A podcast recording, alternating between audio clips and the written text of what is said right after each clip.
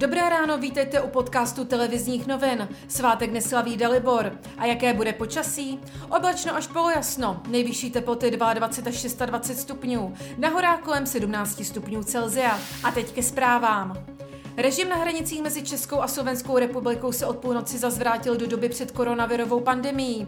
Cestovat je teď možné volně bez testování nebo povinné karantény.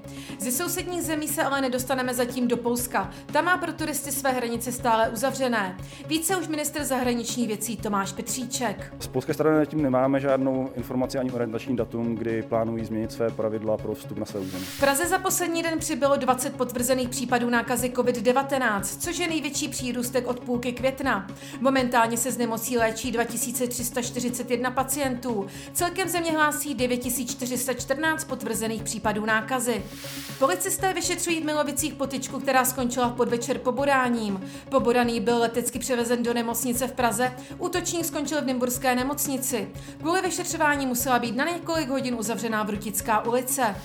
Bazilice na nebevzetí Pany Marie na Pražském Strahově se přátelé, kolegové a fanoušci rozloučili se zpěvačkou Evou Pilarovou. Březnového pořbu se totiž kvůli vypuknutí pandemie mohlo zúčastnit jen několik málo nejbližších. Nyní se rozloučení nenechalo ujít tři stovky lidí. Už 27 kol má za sebou po včerejším dnu fotbalová liga. Posledním došel do akce byla Pražská Sparta, která si na letné pohrála s Teplicemi a vyhrála po druhé v řadě. Tentokrát 3-0. Další podrobnosti k reportážím a aktuální zprávy najdete na webu حتى انسازت